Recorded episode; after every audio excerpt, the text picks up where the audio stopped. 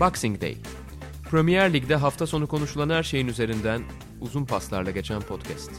Hazırlayanlar Çetin Cem Yılmaz, Ali Emre Mazlumoğlu.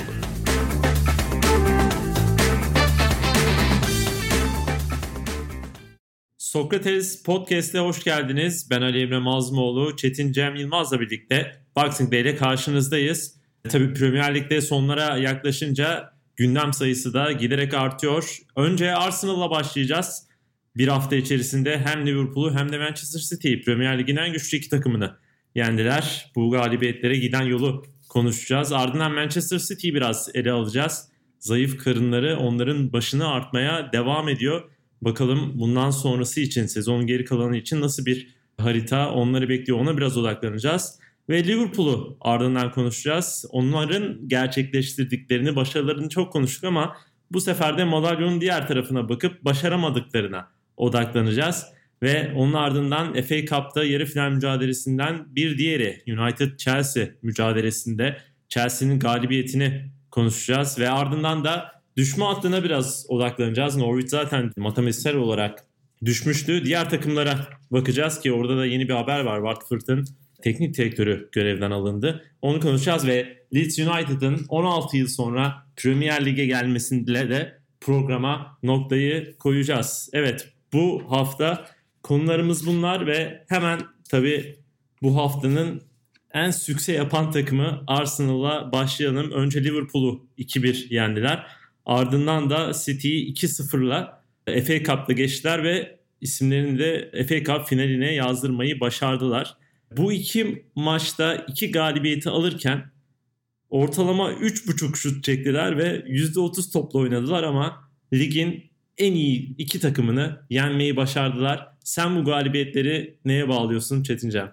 Sadece ligin değil dünyanın en iyi takımı olarak niteledi Mikel Arteta maçtan sonra. Dedi ki bir hafta içerisinde dünyanın en iyi iki takımını yendik. Tabii ki hani bunu beklemiyordum demedi hani bundan daha iyisini isteyemezdiniz dedi. Çok mutluydu ve çok gururluydu. Gerçekten istatistikler inanılmaz. İki maçı topladığımızda toplamda 40 şut kalelerinde gördüler ve hani sadece bir gol yediler Liverpool'dan. City karşısında kalelerinde kapatmayı başardılar. Dediğin gibi 7 şut attılar ama hani biraz rakiplerin ikramları vardı Liverpool maçı özelinde. Manchester City maçı özelinde de çok çok hani iyi bir bitiricilik performansıyla iki maçtan istediklerini almış oldular. Belki iki maçı tabii ki ayrı değerlendirmek gerekiyor. Yani Liverpool maçı başka bir hikayeydi. Liverpool maçına yedek ağırlıklı çıkmıştı aslında Arsenal. Yani tabii ki hiçbir teknik adam hele böyle hedef önemli bir maça, direkt üst sıralardaki bir rakibi bu sene değilse bile önümüzdeki yıllardaki olacak bir rakibine karşı yenilmek için çıkmaz ama çok belli etmişti. Yani hafta sonunun hedef olduğunu. Çok ön tarafta işte Aubameyang yoktu, Rice Nelson gibi çok fazla süre almayan bir oyuncu vardı falan filan. İki takım arasında çok fark vardı. Ama o gün bile herhalde gösterilen ciddiyet Liverpool'un da göstermediği ciddiyet sonrası buldukları fırsatları değerlendirmeleri ve o 2-1'in üzerine ikinci yarıyı oldukça büyük bir disiplinle yine e, Arsenal standartlarına göre pek görülmedik ölçüde ceza sahasına yerleşerek savunarak oynamaları ve çok iyi bir Martinez performansıyla da bir şekilde gol yemeden çıkmış olmaları umut vericiydi. Yani o maçla Manchester City maçı arasında aslında çok büyük bir bağlantı yok. Çünkü ikinci Arsenal daha gerçek bir Arsenal. İlk maçtaki Arsenal belki bir şekilde o ikramları Van Dijk vermeyebilirdi ve kaybedebilirdi. Ama yani yarı final maçının değerini şüphesiz azaltmıyor. O başka bir hikayeydi ve hem Michael Cox'ın da atletikte yer verdiği üzere çok güzel bir analizi var. Arsenal geriden oynamaktan bıkmıyor ve şu anda seyircisiz oynuyor olmalarının bir avantaj olduğunu nitelendiriyor. Çünkü diyor ki eğer seyircili oynansa hem kendi taraftarı hem deplasmana gelen e, işte City taraftarları falan yani Wembley'de oynandığı için deplasman olmayacaktı tabii bunu düzelteyim. İşte mesela hemen onu baskı altına almaya çalışacaktı kaleciyi, savunmayı falan filan diye. Fakat bunu yine de geriden oyun kurma ısrarını sürdürmesinden bahsediyor. Mesela o maçın ilk dakikalarında Mustafi'nin bir hatası var. Topu Sterling'e veriyor ama Sterling işte bir şekilde o dar açıdan kullanamıyor o fırsatı. Daha sonra bir hata daha var. Fakat yine üçüncüsünde de takım savunmadan topla çıkıyor ve bu kontratak sonunda golü getiriyor. Aubameyang'ın bitirdiği, çok güzel bir şekilde bitirdiği. Yani bazı taktiksel disiplini takım içerisinde daha önce çok fazla Arsenal'da görmediğimiz işte savunma disiplinini görmeye başladığımız aynı zamanda topu vermekten de hiç böyle gocunmayan kendi e, elindeki avantajlara, kozlara göre oynayan bir daha pragmatik bir Arsenal'la karşı karşıyayız.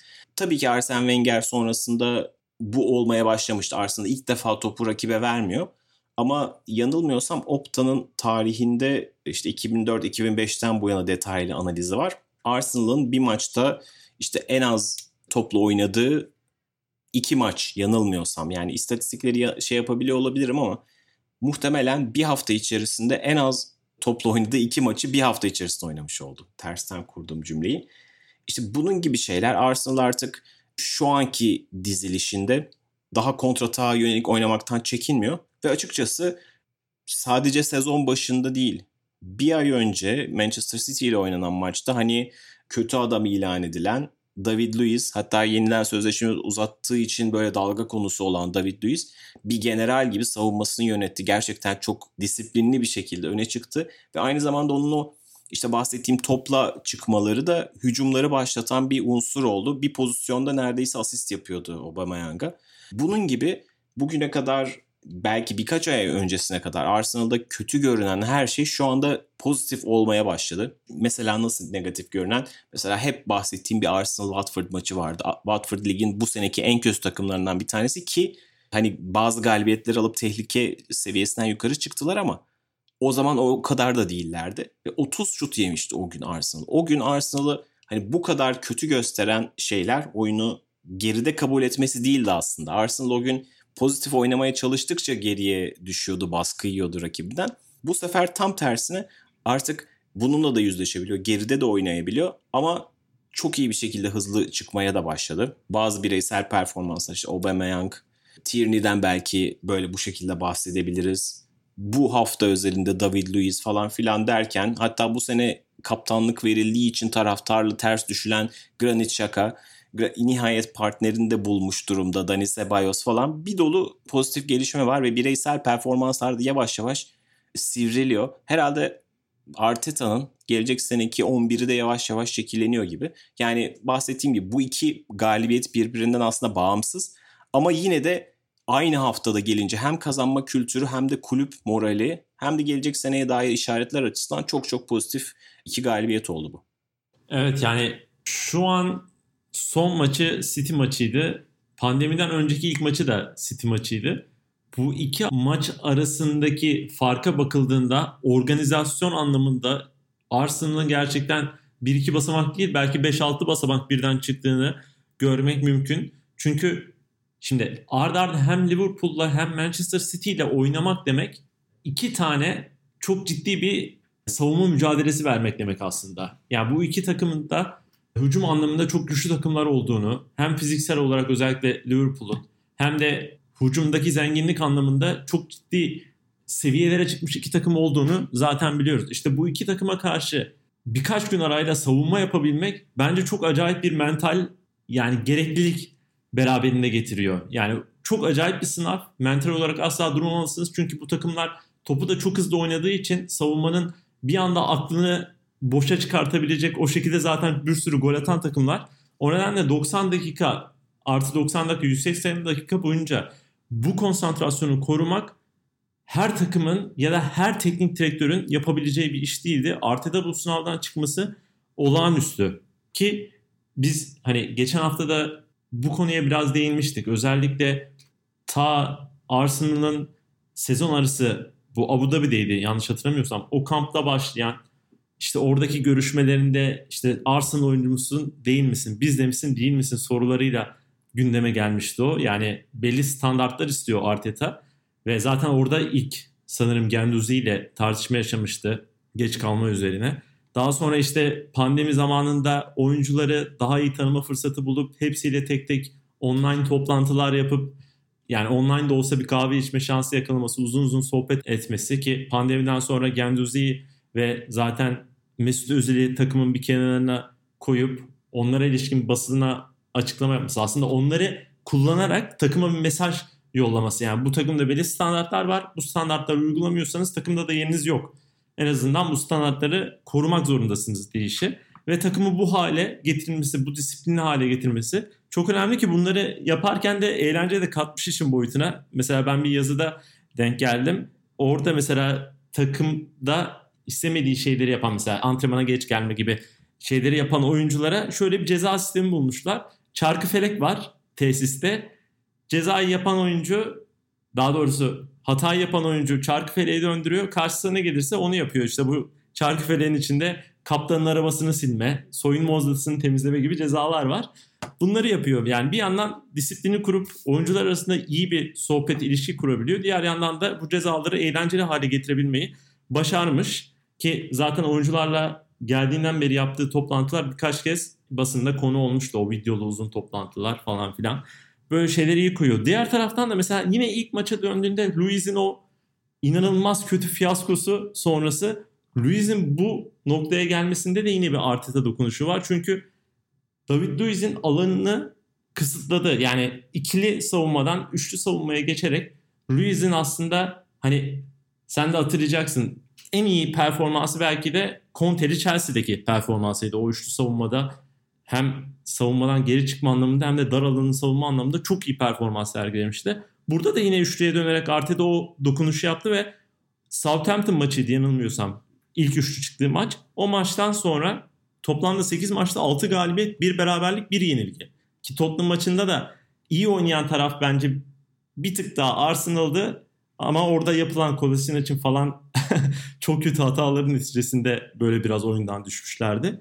Yani oradan bu noktaya gel- gelinmesi adına sadece şu kısa sürede dahi bile ya da işte daha gerisinden Jumberg'den takımı aldıktan sonra buraya geldiği noktaya baktığımızda bile çok önemli iş yapıyor. İşte bu dokunuşlar özellikle sen de dikkat etmişsindir. Tierney'in Manchester City maçında çok özel bir kullanışı vardı. Savunmadaki sol stoper gibi duruyordu ama hücuma kalktıklarında sol açık gibi çok fazla ileri gidip gelen bir planı da vardı. Ya böyle küçük dokunuşlardan büyük dokunuşlara kadar bence tam böyle bir çok iyi bir teknik direktör hamuruna, kumaşına sahip gibi hava veriyor. Yani bu verdiği sinyaller gelecek adına Arsenal için ve tabii ki İngiltere futbolu için çok güzel sinyaller veriyor gibi geliyor bana. Evet kesinlikle öyle görünüyor. Hem bahsettiğimiz gibi Arsenal zaten her zaman keyif veren, daha doğrusu her zaman demeyelim de en azından Arsene Wenger dönemlerinden sonra keyif veren futbolun böyle adresidir. Dolayısıyla Arsenal'ın bir faktör olmaya başlaması çok heyecan verici bir şey Premier Lig adına.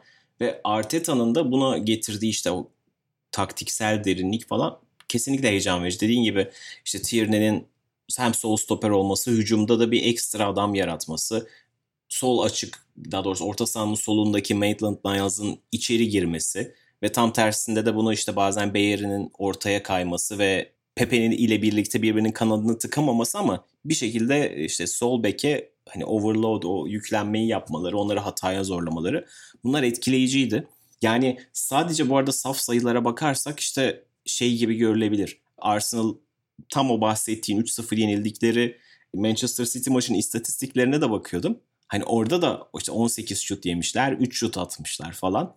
Ama 18 şut yemişler, 12'si isabetli. 3 şut atmışlar, hiçbiri isabetli değil. Yani hücuma geçişlerdeki o kontratakların daha anlamlı hale geldiğini işte bu gösteriyor. Şu anda işte hani 4 şut atmışlar, 4'ü de isabetli. Ya da City 16 şut atmış ama sadece bir tanesi e, isabetli. Hani bu da rakibi ne kadar hani zor durumda bıraktıklarını, onlara kolay şanslar vermediklerini de gösteriyor. Bir iki ay içerisinde, bir buçuk aydan bahsediyoruz aslında çok değil.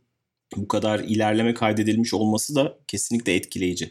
Evet Arsenal için en azından şu an her şey yolunda gibi gözüküyor. Çok zor bir maç serisinden çıktılar. Ardı ardına Wolverhampton, Leicester, Liverpool, Manchester City gibi takımlarla ardı arda oynadılar. Ve Tottenham da yine aradaydı bu maç sezonundan da bu fikstürden de çok iyi çıktılar. Takımın genelinde de verdiği sinyaller gayet iyi gibi. Şu anda Arsenal için herhalde Arteta geldikten sonra en mutlu anlar yaşanıyor diyebiliriz ama mutlu anların bir yaşanıp bir yaşanmadığı, zaman zaman yaşanıp zaman zaman çok kötü yaşandığı bir takım var Manchester City. Onlar da böyle kastan dönen cezanın ardından epey morallenmişlerdi. Geleceğe dair acayip açıklamalar yapıyorlardı ama onun ardından çıktıkları ilk maçta Arsenal'a yenilmiş oldular. Maçın bir de diğer tarafına bakalım istersen. Ve orada da Arsenal yarı sahasına gelen, oyunu domine eden, zaman zaman özellikle bazı bölümlerde domine eden ama bir türlü istediği golü bulamayan hatta istediği açığı bulamayan Arsenal savunmasına karşı bir City vardı. Onların da zayıf karınları canlarını yakmaya devam ediyor. Özellikle ikinci golde kontra ataktan yedikleri gol, ilk goldeki presin başarısızlığı falan. Onlar adına da sezon boyunca konuştuğumuz yumuşak karınlar canlarını sıkmaya devam ediyor herhalde. Evet yani 2017-18'in o olağanüstü Manchester City'siyle artık hani baş başa olmadığımız gerçeği ortada. Yani bunu her zaman işte insanlar kabullenmekte zorlanıyordu ama işte o 100 puanlık City ile şu anda bu sene kaç puandılar? 75 puanlık City arasında işte çok büyük fark var. Daha önce hiç kaybetmedikleri kadar maç kaybettiler. Ki o 100 puanlı senede sadece bir yenilgi almışlardı. Bu sene 9 kez yenildi. Bunu birkaç hafta önce konuşmuştuk. Bu bir tesadüf değil. Yani bu sene Manchester City, Kevin De Bruyne o kadar fazla taşıdı ki yani çok daha başka bir tabloyla karşı karşıya olabilirdik. Aslında bazı problemleri de örttü ve bazen de bazı rakipleri çok perişan duruma getirebilmeleri de aynı şekilde insanların algısını değiştiriyor. Evet bazen günü geldiğinde işte Aston Villa'ya, Watford'a 5-6 tane, Watford'a 8 atmışlardı. Atabiliyorlar. Dolayısıyla işte 36 maçta 93 gol gibi olağanüstü bir sayı var karşılarında. Ama aslında tam olarak sezon hikayesi bu değil. Yani Manchester City bu sene kaçıncı defa büyük maçlardan böyle yaralı çıktı ve anlamlı büyük maçlardan diyelim. Hadi hani Liverpool'lu şampiyonluk sonrasında 4-0 yendiler ama işte Liverpool'u yenmek şu anki Liverpool'u yenmek o kadar büyük bir olay değilmiş. Şimdi onu biraz daha net anlıyoruz. Çünkü Liverpool hala o şeyden dönmedi, partiden dönmedi. Bu sene United'a iki kez yenildiler. Tottenham'a yenildiler. Chelsea'ye yenildiler. E, Arsenal'da kupada yenildiler. E, direkt hedefi yani Liverpool'a da ilk maçta 3-1 yenilmişlerdi. Direkt rakibi olduğunu bildiğimiz takımların tamamına puan kaybetmiş oldular. Yani Wolves'a da yenildiler bu arada. Hani şu an şeye baktığımızda bir tek ilk 7 sırada sadece Leicester City yanılmıyorsam iki maçın ikisinde de yenebildiler. Şimdi bu aslında çok büyük bir probleme işaret ediyor bence. Bunların hepsini çok fazla konuştuk. İşte o 2018'in kilit oyuncularından bir tanesi işte Fernandinho'ydu. Orta sahada topu kaybettikleri anda o Yugoslav faulünü yapan, ilk hançeri indiren oyuncu oydu. Daha sonra zaten geriye gelindiğinde Kompany ve daha sonra eklenen Laporte'la çok sağlam bir ikili oluşmuştu. Dolayısıyla kolay kolay oralara bile gelmiyordu Manchester City ile karşılaşan takımlar. Şimdi geçen sene Kompany'nin e, veda senesiydi. Yine orayı taşıdı. Bu sene hep bahsettiğimiz orayı doldurmayarak bir çok naif başladılar sezona. Fernandinho zaten bir yaş yaşlanmıştı. Bir de sezonun büyük kısmını o geride oynamak zorunda kaldı. Partnerleri de Laporte'un sakatlığı dolayısıyla işte ya John Stones oldu ya Otamendi oldu. Hiçbir türlü güven veren bir ikili değil yani. Açıkçası yani yine çok böyle abartarak söyleyeceğim ama Fernandinho John Stones ikilisini West Ham'a da koysanız böyle bir gömlek atlatmaz yani. Şu anda gerçekten bunu böyle City konusunda bazen konuşurken çok abarttığımı fark ediyorum ama ben buna inanıyorum yani. Ve City için sezonun hatta Avrupa'da sezonun en iyi oyuncularından bir tanesi Kevin De Bruyne lige verilen aradan bu yana biraz daha geride oynuyor. Yani o hani 10 numara pozisyonunda gibi değil ya da işte hani o üçlüye çok yakın değil. Daha ziyade 4-2-3-1 gibi ikili tarafında daha çok oynamaya başladı. Yanında ya Rodri ya da bu hafta sonu olduğu gibi İlkay oynuyor. Kaleye de uzaklaştıkça bu sefer City'nin en yaratıcı oyuncusu. Hele Agüero yokken uzak ara en yaratıcı oyuncusu. E, golü yaratmaya en yakın oyuncusu. Kaleden iyice uzaklaşmış oluyor. Bu sizi bayağı eksiltiyor. David Silva artık son günlerini yaşıyor City formasıyla. Çok çok özel bir oyuncu. Çok özel bir kariyer. Ama işte birazcık yaratıcılık anlamında tek başına kalmaya başlıyor. Gabriel Jesus hiç yani Agüero'nun sakatlığında beklenen ölçüde bir patlamayı gerçekleştiremedi. Sterling deseniz işte Sterling bazen işte bazı takımlara karşı hat-trick yapabiliyor ama bazen de bu tip maçlarda hala kaybolabiliyor ortadan. Bu Mustafi'nin hatasını değerlendirememesi mesela direkt maçı City'den aldı Arsenal'e verdi. Yani Arsenal tıpkı Liverpool'un Arsenal'e yaptığı gibi ikram etti aslında orada maçı ve alamadı. Nasıl Lacazette o ikramı geri çevirmedi ve maçı kazandırdı Arsenal'a. İşte aynı hikayenin tersi oldu. Dolayısıyla o kadar elit bir bitirici kolay kolay o pozisyonu affetmemesi lazım. City muhtemelen yazın markete girip çok fazla upgrade deneyecek. Ki birkaç tane de yine yollarını ayıracağı oyuncu da var. Başta David Silva olmak üzere. Mutlaka çok para harcayacaklardır. Ama düzeltilmesi gereken çok fazla parça var. Hem savunmada ki bunun daha sol beki var, stoperi var. Orta sahadaki o ikiliye mutlaka bir oyuncu daha düşünecekler gibi geliyor. Ve ön tarafa da işte Leroy Sané'nin yokluğunda yine bir tane daha kanat oyuncusu. Ve Agüero Jesus ile devam ediyorlar bilmiyorum. Bir de santrfor gerekiyor gibi. İşte markete girip 4-5 tane de oyuncu alacak bir takımın sonra neden bu kadar geride kaldığını, neden kupadan elendiğini çok sorgulamamak gerekiyor. Çünkü çok eksikli bir takım söz konusu şu anda. Bu arada şeyi de söyleyeyim. City 2018 Şubat'tan beri ilk defa bir domestik kupada elenmiş.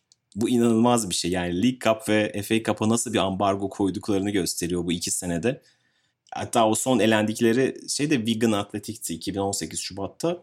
Yani o maçı izlediğimi hatırlıyorum. İstanbul'daydım ben. Sen de İstanbul'da olmalısın o zaman. Yani aradan ne kadar uzun bir zaman geçtiğini gösteren çok acayip bir istatistik. O istatistiğin de sonuna gelinmiş oldu bu Arsenal yenilgisiyle. Evet oyuncular anlamında da hakikaten o kadar istikrarsız bir sezon yaşadı ki sen biraz altını çizdin. Bazı oyuncuların özellikle bazı maçlarda çok iyi performans gösterdi ama diğer maçlarda böyle hiç ortada olmadı. Özellikle Sterling'in, Mahrez'in ya da İlkay'ın performansının böyle olduğu. David Silva'nın yani son senesinde getirdiği bazı şeylerle zaten çok da süre almadı geçen senelere göre ama aldığı sürelerde de tam hani isteneni veremesi. Yani aslında böyle tek tek isim üzerinden gitmek dışında şunu diyebiliriz. Kevin De Bruyne dışında e, hiçbir oyuncudan böyle istikrarlı verim alamaması da Guardiola'nın başını çok ağrıttı bu sene ki bu istikrarsızlık bence takımın en ciddi anlamda pres noktasında takıma çok büyük zarar verdi. Çünkü yani Guardiola daha çok hep böyle pas ve hücum anlamında tanınan bir teknik direktör ama onun en önemli felsefi anlayışlarından biri tabii presle aslında topu hızlıca geri kazanmak ve bu noktalarda çok ciddi sıkıntılar yaşadı bu istikrarsızlık dolayısıyla. Ya Mayıs ayında Sam Lee'nin bir yazısı vardı. Bu maçta yine yenilince ve bu yediği golleri bir kez daha görünce dönüp o yazıya tekrar baktım. Orada çok acayip bir istatistik vardı. Guardiola City'nin başına geldiğinden beri rakip takımların kendi yarı sahasından başlayarak pas yaparak Manchester City'ye gol atma şansı çok azmış yani.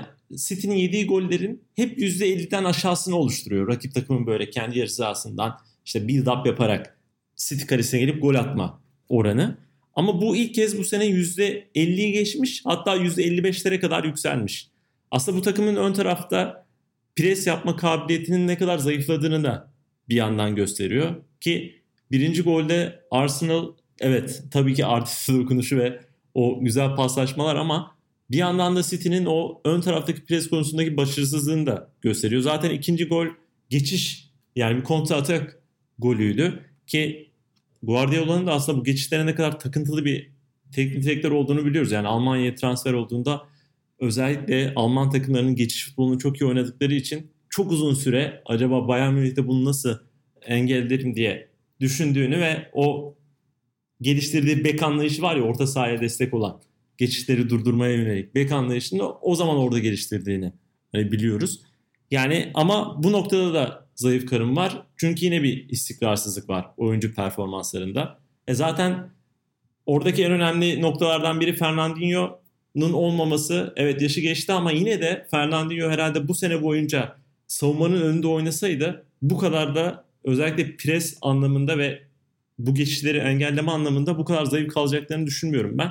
Ama o da Laporte'un sakatlanmasıyla birlikte savunmaya hapsoldu ve City o yönde kaybetti. Rodri onu hiçbir şekilde yani Fernandinho'nun yaptığı bazı özellikleri yapabilen bir oyuncu ama bu anlamda rakip takımı durdurma işte biraz hani pis işler olarak da tabir edilen noktalarda zayıf kaldı. İlkay yine orada oynadığı bölgelerde aynı maçlarda aynı performans gösteremedi ve dolayısıyla karşımıza eksik ve Guardiola'nın da istemediği özellikle pres anlamında görmek istemediği sahada bir City ortaya çıktı ki bu zayıf karın muhtemelen bu eksikliklerden dolayı hem sol bekteki hem savunmadaki eksiklik ve buna göre oyun yapılanmasından dolayı City'nin sezon sonuna kadar devam edecek. Şimdi evet Premier Lig bitiyor ama City'nin asıl hedefi bu sene için Şampiyonlar Ligi'ni kazanmak. Ağustos'un 5'inde mi 6'sında mı herhalde bir Madrid maçı var. Onunla başlayacaklar. Her ne kadar ilk maçı alsalar da ikinci maçta yani ne olacağına dair bu City'ye evet bazı maçlarda çok iyi oynuyor, çok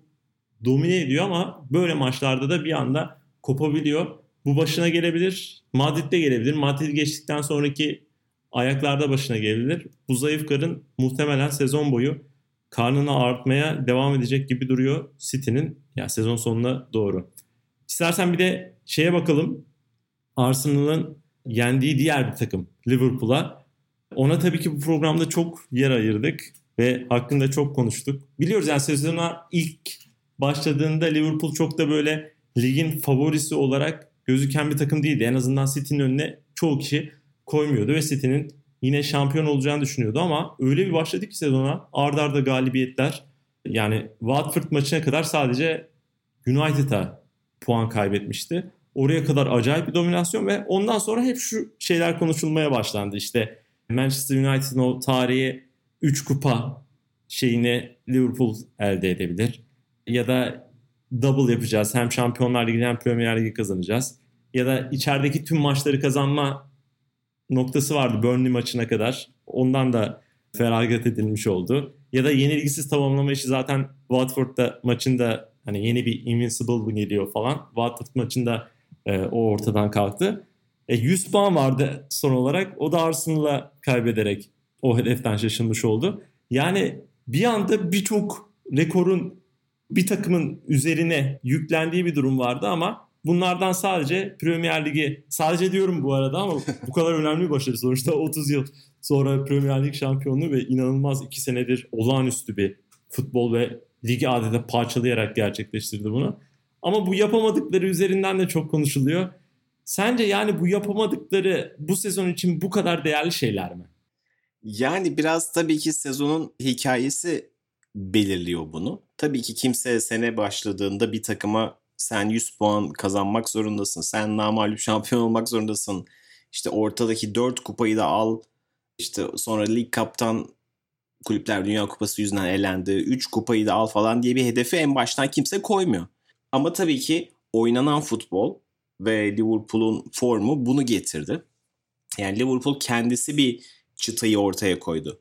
Hiçbir gün bu arada Klopp çıkıp biz namalup şampiyon olacağız demedi. Hatta bu sorulduğunda da ben bunu hiç düşünmüyorum dedi. Hatta pek çok oyuncu da aynı şekilde. Bizim kafamızda bu yok falan filan diye. Yani baskıyı da almaya odaklı açıklamalar yaptılar. Şüphesiz bir noktadan sonra takımın kafasında olmuştur ama. Watford maçı işte Şubat ayıydı yanılmıyorsam. O güne kadar Liverpool'un kafasında yani bunu götürebilir miyiz? Vardı taraftarlar. Artık şampiyonluk yavaş yavaş kendini belli etmeye başladıktan sonra fikstüre bakıp ya biz buradan sonra işte şu maçı kaybedebileceğimiz 2-3 maç var gibi görünüyor. Onları yenilmesek biz sanki Arsenal'ın rekoruna ortak olabiliriz diye içinden geçirmiştir. Ama Liverpool gibi 30 senedir şampiyon olamayan bir takım için bunlar açıkçası pürüzler. Ama işte günümüzde o kadar çok gündem üretme zorunluluğu var ki sosyal medyada Liverpool'un şampiyonluğu çok eski konu olarak kaldı. Yani Liverpool sanki iki sene önce şampiyon olmuş gibi geliyor bize. Çünkü zaten senenin başından beri belliydi. Sezonun tek twisti koronavirüs yüzünden bu ligin tamamlanıp tamamlanmayacağı oldu. Bir noktadan sonra kimsenin zaten Liverpool'un o şampiyonluğu vereceğine dair bir şüphesi de yoktu. Vermeyeceğine dair. Yani herkes vermeyeceğinden emindi zaten. Tüm hikaye dolayısıyla Liverpool'un kazanması sanki asıl hikaye değilmiş şeklinde geri planda kaldı. İşte bu gündemler yeniden yaratılıyor. Şunu söyleyebilirim. Liverpool namalup bitirmediği için başarısız mı? Tabii ki değil. Yani sonuçta ondan mağlubiyet Şubat ayında bir Watford deplasmanında gitti. Bu Premier Lig'de her zaman olabilir yani. En daha önce Aston Villa karşısında da olabilirdi. Çok mucizevi bir şekilde ona tutulmuştu. İşte kaç tane geri dönüş maçı oldu.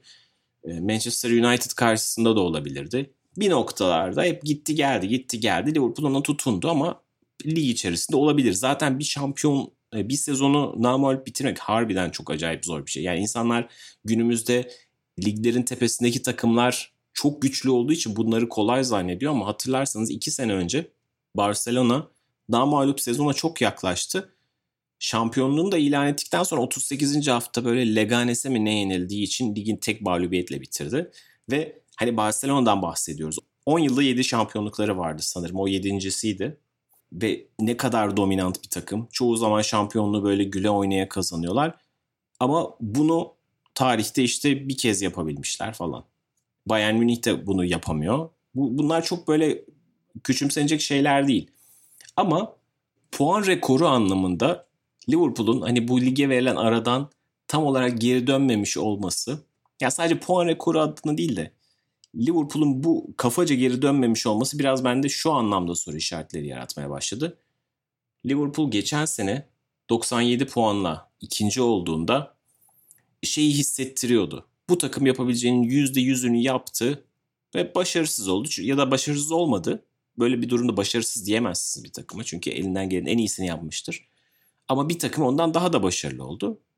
Onları tebrik etmek düşer bize diye düşünülmüştü. Ama Liverpool o formunu sürdürdü son güne kadar. Hatta Liverpool o son 10 maçını falan kazanarak bitirmişti sezonu. 10 muydu 11 miydi 12 mi öyle çok acayip bir şeyle bitirdi sezonu. Yine yetmedi ama o galibiyet serisi aslında bir sonraki senenin dominasyonunun habercisi oluyor bazen. Yani sizin bir sezon Mayıs'ta bitiyor ve yenisi Eylül'de başlıyor. Ama bu ikisi arasında çok büyük bir uçurum yok. Bazen sizin bir sonraki sene ne kadar iyi olacağınız da o ligi nasıl bitirdiğiniz belirleyebiliyor. Liverpool adına bende bu dönem sanki bu soru işaretlerini yaratıyor. Yani oyuncular tabii ki tatilden dönmemeleri anlaşılabilir kafaca.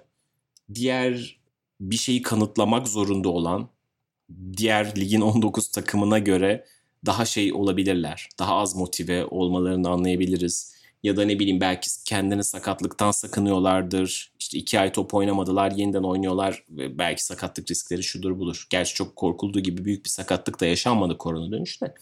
Bunları anlayabilirim.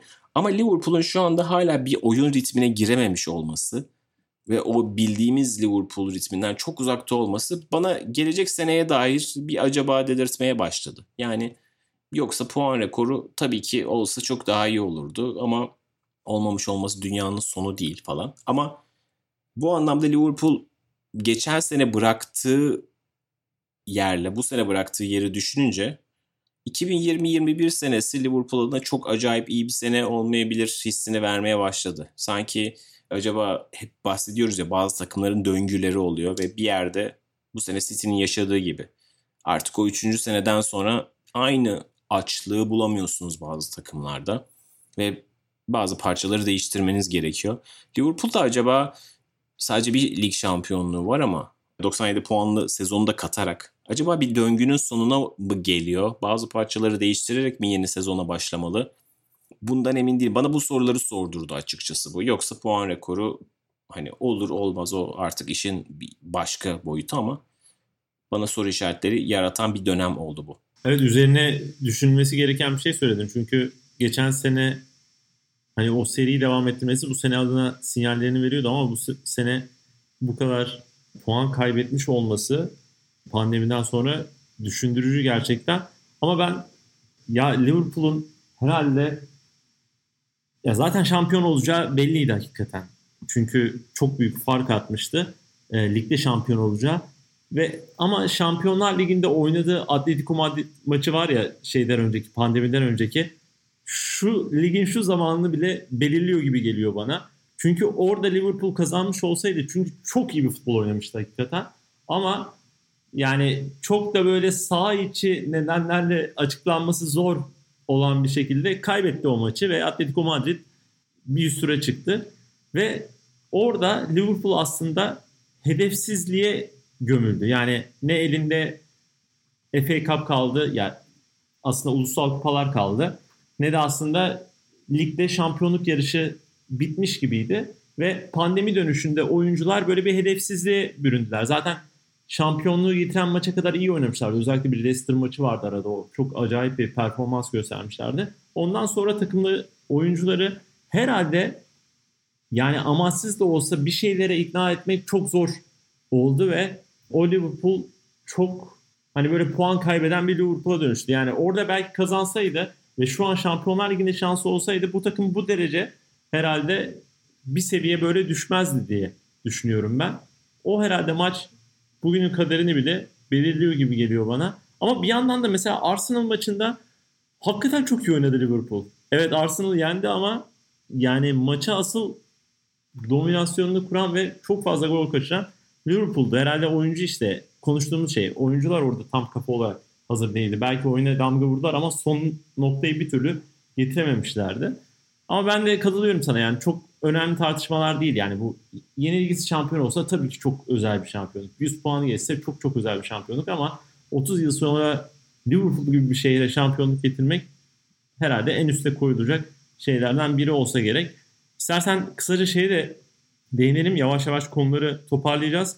Ee, United-Chelsea maçı vardı. Chelsea yani bu sene hakikaten hedef maçları kazanmayı bilen bir takım haline dönüşmüş durumda ve yarı finalde United'ı 3-1 yendiler. Onlar da finale çıkarak kupa kazanma şansını Lampard sürdürmüş oldu. Evet onlar için çok güzel bir hafta sonu oldu. Çünkü hem FA Cup'ta finale çıktılar hem de Leicester City'de yenildi Tottenham'a ve üçüncülük yolunda bayağı rahatlamış oldular. Şu anda hani ilk dört neredeyse cepte gibi eğer çok büyük bir gerçi son iki maçları bayağı pro, yani zor zorluk derecesi yüksek maçlar. Hem Liverpool'da hem Wolves'la oynayacaklar ama Şampiyonlar Ligi ve bir tane de kupa için oldukça iyi bir adım attıkları bir hafta sonu oldu. Ya gerçekten Frank Lampard'ın bu sene hem bu büyük maçları kazanması hem de oyuncularından aldığı verim bence çok etkileyiciydi. E, ara ara çok düşüşler de yaşadılar. Çok mağlubiyetler de aldılar. Sırf bu aradan döndükten sonra bile bir West Ham ve Sheffield United yenilgileri oldu ki sonra Norwich'i hani 1-0 yendiler ama küme düşme iyi bile hani küme düşmesi kesinleşmiş Norwich önünde bir 1-0'lık galibiyet çok aşırı tatmin edici bir skor değildi. Ama hem işte Giroud'un yeniden dönüşü, pek çok gencin aldığı dakikalar ve verdikleri katkı falan yani Lampard'ın bu ilk senesini bence çok başarılı bir sene haline getiriyor. İşte belki puan ortalamasına bakılabilir bu takım 11 maç kaybetti falan filan diye eleştirilebilir. Ama Şampiyonlar Ligi'nde gruptan çıkarttı.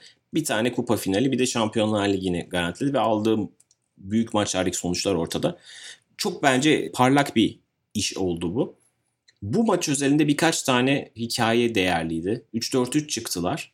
Hatta Frank Lampard da şey dedi. Yani biz rakibi hani rakibi bazı silahlarını durdurmak adına 3-4-3 çıktık ama onların 3-4 çıkması bize sürpriz oldu dedi. İşte Mason Mount'u da önde kullandı yeniden. Normalde son dönemde hep Willian, Giroud, Pulisic üçlüsüyle çıkıyordu. Pulisic'in yerine Mason Mount'u koyması biraz daha oradaki pres gücünü de arttırdı. Gerçekten United'ı hiç oynatmadılar ki United'ı durdurmak aslında kolay bir şey değil. 19 maçtır yenilmiyordu United. Ama United birkaç anlamda kendi ayağına sıktı açıkçası. Yani şimdi işin diğer tarafını da gözden geçirelim. Çok anlamadığım bir rotasyonla sahadaydı Solskjaer. Yani çok formda hani uçar gibi giden bir takımdan Martial ve Pogba'yı neden çıkartıp bu maça çıktığını tam anlamadım.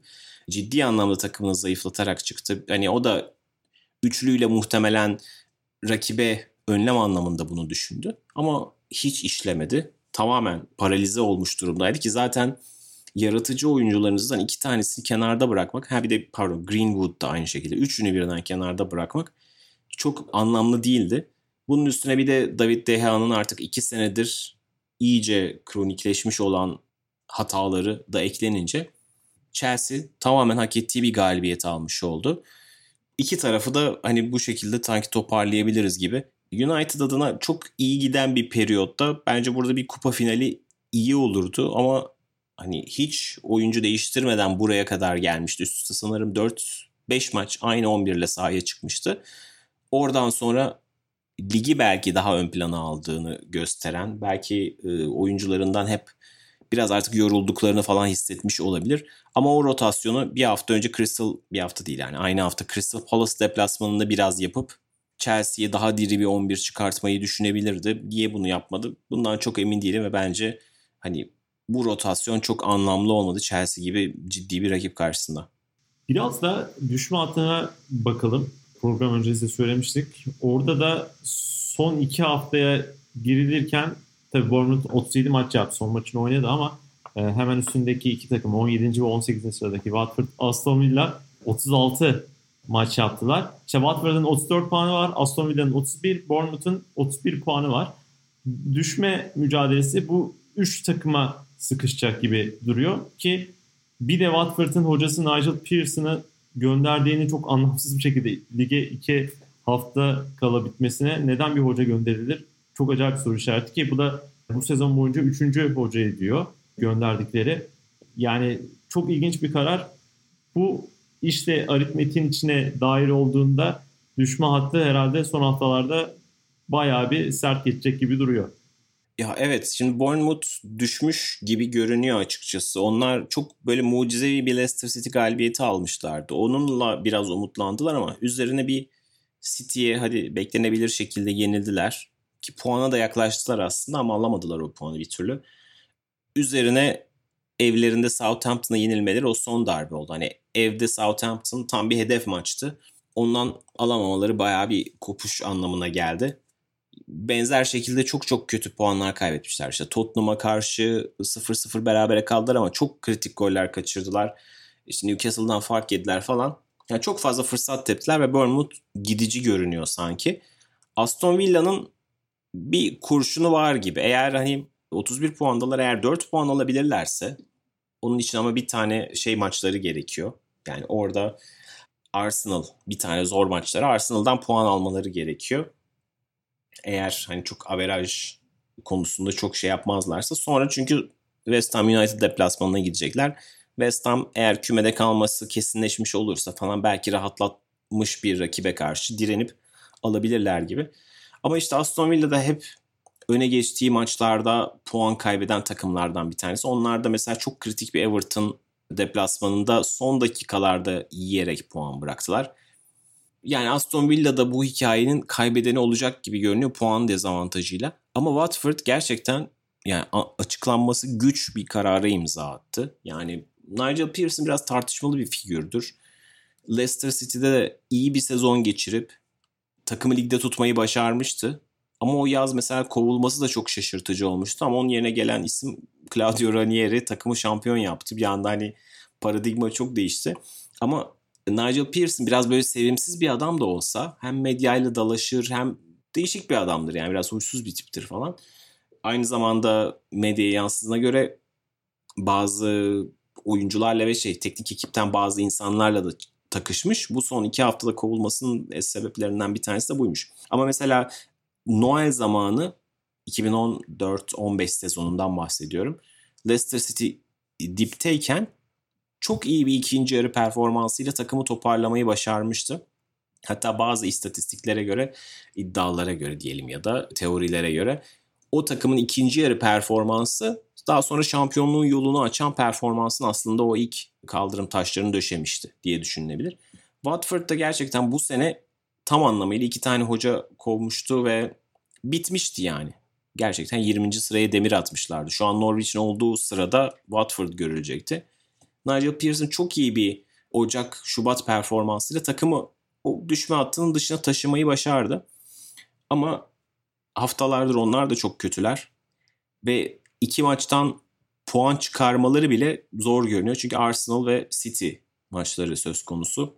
Onlar muhtemelen sıfır puan alacaklar. Çok değişik bir şey olmazsa ve Aston Villa'nın maksimum puan almamasını bekleyecekler.